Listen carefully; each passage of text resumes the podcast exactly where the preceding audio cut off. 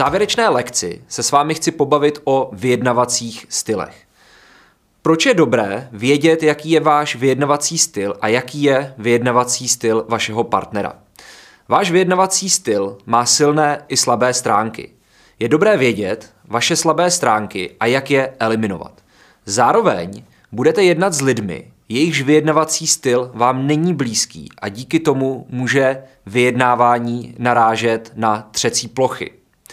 Měli byste umět rozpoznat vyjednavací styl vašeho partnera a umět se mu přizpůsobit. Každý vyjednáváme trochu jinak. Pro někoho je cílem dosáhnout kooperace, pro někoho je cílem vyřešit problém a pro někoho, aby zvítězil. Na příkladu smalltalku. Někdo má rád smalltalk, někdo smalltalk bere jako obtěžující část schůzky a je lepší při jednání s ním ho raději přeskočit. Pojďme se podívat na to, jaké jsou vyjednavací styly a jak s nimi pracovat.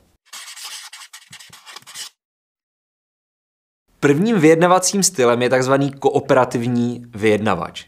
Už z názvu vyplývá, co bude charakterizovat kooperativního člověka. Prioritou pro kooperativního člověka je dosáhnout win-win dohody. Je důležitý, aby dohoda dávala smysl jak vám, tak jemu. Je pro něj důležitý, aby pro obě strany dohoda byla férová a aby vztahy po vyjednávání byly kvalitnější. Kooperativní lidi jsou při vyjednávání milí, vstřícní, často vám dělají ústupky, aby si vztah s vámi zlepšili. Rádi mluví, mají rádi small talk, takže určitě small talk s nimi nepřeskakovat a naopak se jich doptat na nějaké věci. Jejich negativum je v tom, že jak je pro ně důležitý vztah, tak vám často nemusí zmínit námitky nebo věci, s kterými nesouhlasí. Což může vést k tomu, že končíte jednání s tím, že věříte, že se domluvíte, ale po týdnu zjistíte, že jsou tam věci, které nesedí a na kterých ještě musíte pracovat. V lepším případě.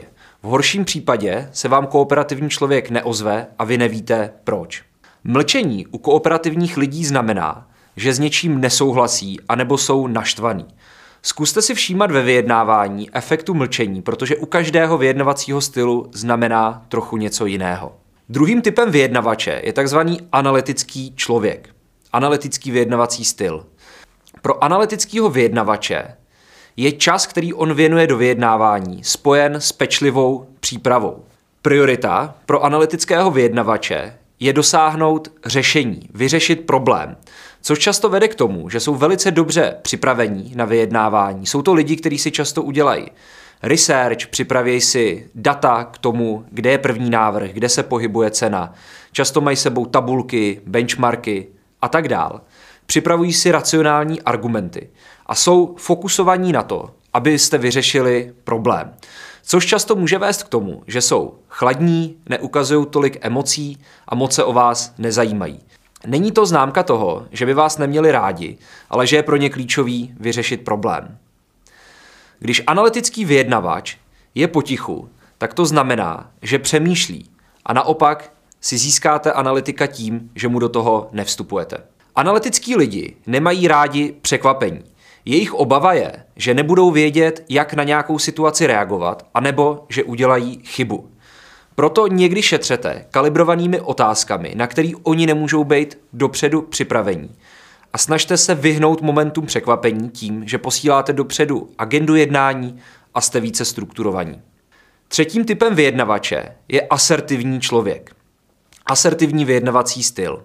Asertivní vyjednavač je člověk, který je rychlý, přímočarý a v angličtině bych ho nazval takový driver. Potřebuje rychle dosáhnout nějakého výsledku, který hlavně uspokojí jeho cíle. Pro asertivního člověka je priorita dosáhnout svého vítězství. Jsou to lidi, který poznáte na schůzce tak, že přijdou na schůzku a rovnou se vás zeptají, tak co máte? co je cílem dnešní schůzky. Nemají rádi kudrlinky, mají rádi, když se hned jde k věci. Často rádi mluvějí a mají dominanci na schůzce, což je dobré vnímat a zároveň doporučuji nepřecházet také do asertivní roviny. Asertivní lidi potřebují, aby cítili kontrolu nad schůzkou a tu jim dáte spíše, když je budete aktivně naslouchat a pokládat jim kalibrované otázky, čímž jim ukazujete respekt, protože je chcete pochopit. Asertivní člověk má rád, když ho někdo snaží se chápat. Když asertivní člověk mlčí, tak to znamená, že vy můžete mluvit, že za něj zaznělo všechno důležité.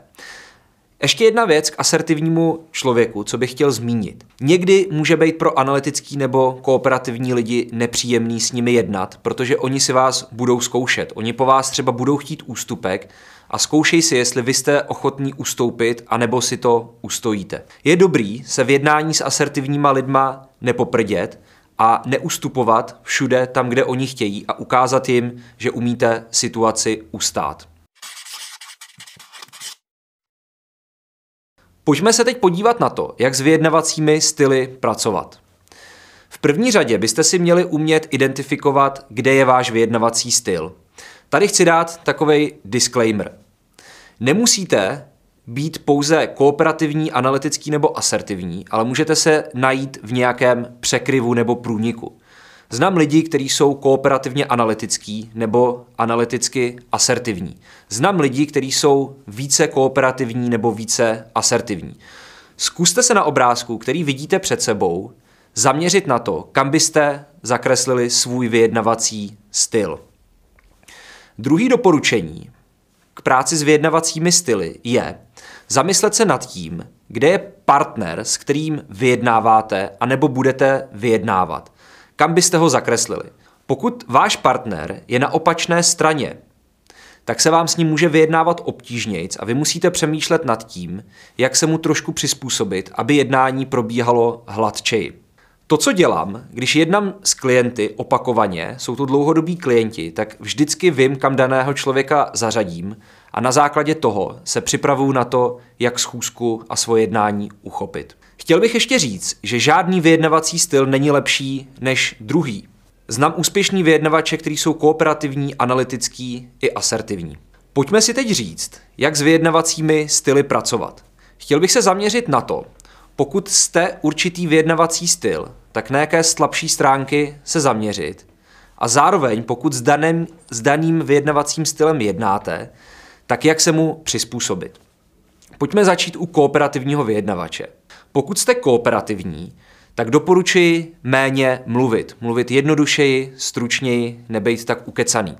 Zároveň máte často tendenci nedávat najevo námitky, nespokojenost, což je věc, kterou musíte překonávat a jít do nekomfortní zóny, tyhle ty věci druhé straně říct.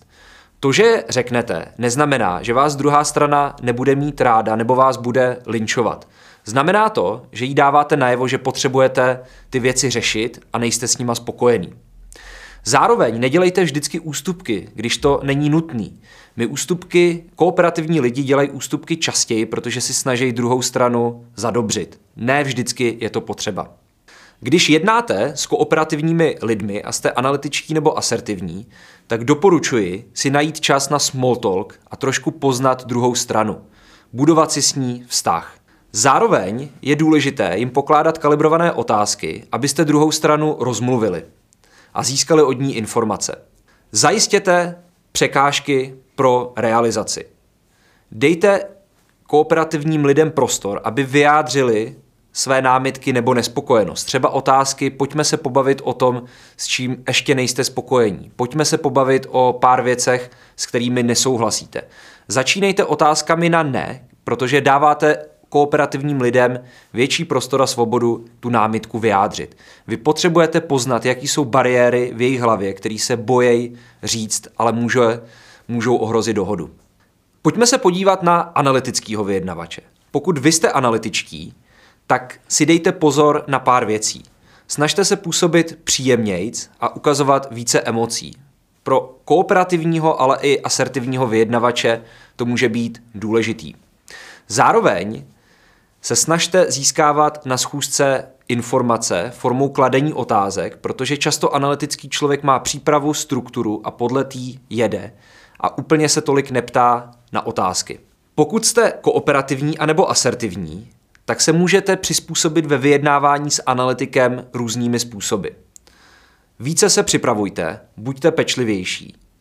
Buďte více strukturovaní, buďte formálnější, vyhněte se překvapením a pokud argumentujete, tak argumenty více zakládejte na datech, faktech anebo racionálním uvažování. Posledním typem je asertivní člověk.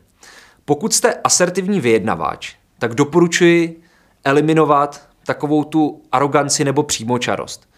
Nechci se tím nikoho dotknout, vím, že pokud jste asertivní, tak se nevnímáte jako arrogantní, nicméně tak někdy na druhý lidi můžete působit. Zkuste se víc usmívat a v nějakých fázích být trošku milejší.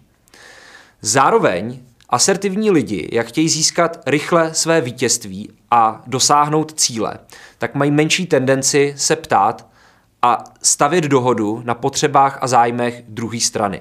Což někdy může vést k tomu, že se rychle domluví, ale dohoda nereflektuje zájmy protistrany. Pokud jednáte s asertivním člověkem a jste kooperativní anebo analytičtí, tak mluvte jednodušeji, buďte přímočařejší, vyhněte se nějakým kudrlinkám a zároveň využívejte kalibrované otázky a techniky aktivního naslouchání. Často lidi říkají, že v komunikaci platí takzvané zlaté pravidlo.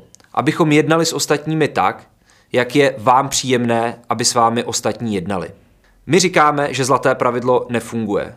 Pokud budete s analytickým člověkem anebo asertivním člověkem vést dlouhý small talk, pravděpodobně ztratíte jeho pozornost na začátku schůzky a schůzka nebude mít dobré flow. Proto jsme větším zastáncem takzvaného platinového pravidla, který říká jednejte s lidmi tak, jak oni potřebují, aby s nima bylo jednáno anebo komunikováno. Co to znamená být v komunikaci a vyjednávání trochu chameleonem? Jako chameleon dokáže změnit svoji barvu na základě barvy svého okolí. Vy byste měli být schopní změnit nebo poupravit svůj vyjednavací styl na základě druhé strany, s kterou jednáte. V něčem vám můžou pomoci vyjednavací styly, o kterých jsem hovořil, v něčem vám může pomoci zjištění, že čím blíže lidem jste, tím více prohloubíte důvěru a pocit blízkosti. Pokud někdo vezme na schůzku tabulku čísla, vemte si na druhou schůzku taky tabulku a čísla. Pokud někdo jde rovnou k věci, jděte na druhý schůzce taky rovnou k věci. Pokud si někdo rád povídá, zkuste si s ním taky více povídat. Pokud je někdo formálnější a strukturovanější, snažte se na druhý schůzce nebo na té schůzce, kde to zjistíte, se jim přizpůsobit. Buďte většími chameleony. Raynet CRM je česká online aplikace, která vám pomáhá efektivně řídit prodej služeb a produktů vašim zákazníkům. Raynet používá přes 14 tisíc obchodníků s firem jako jsou MOL, Remax, AAA Auto, Vítkovice a Notino.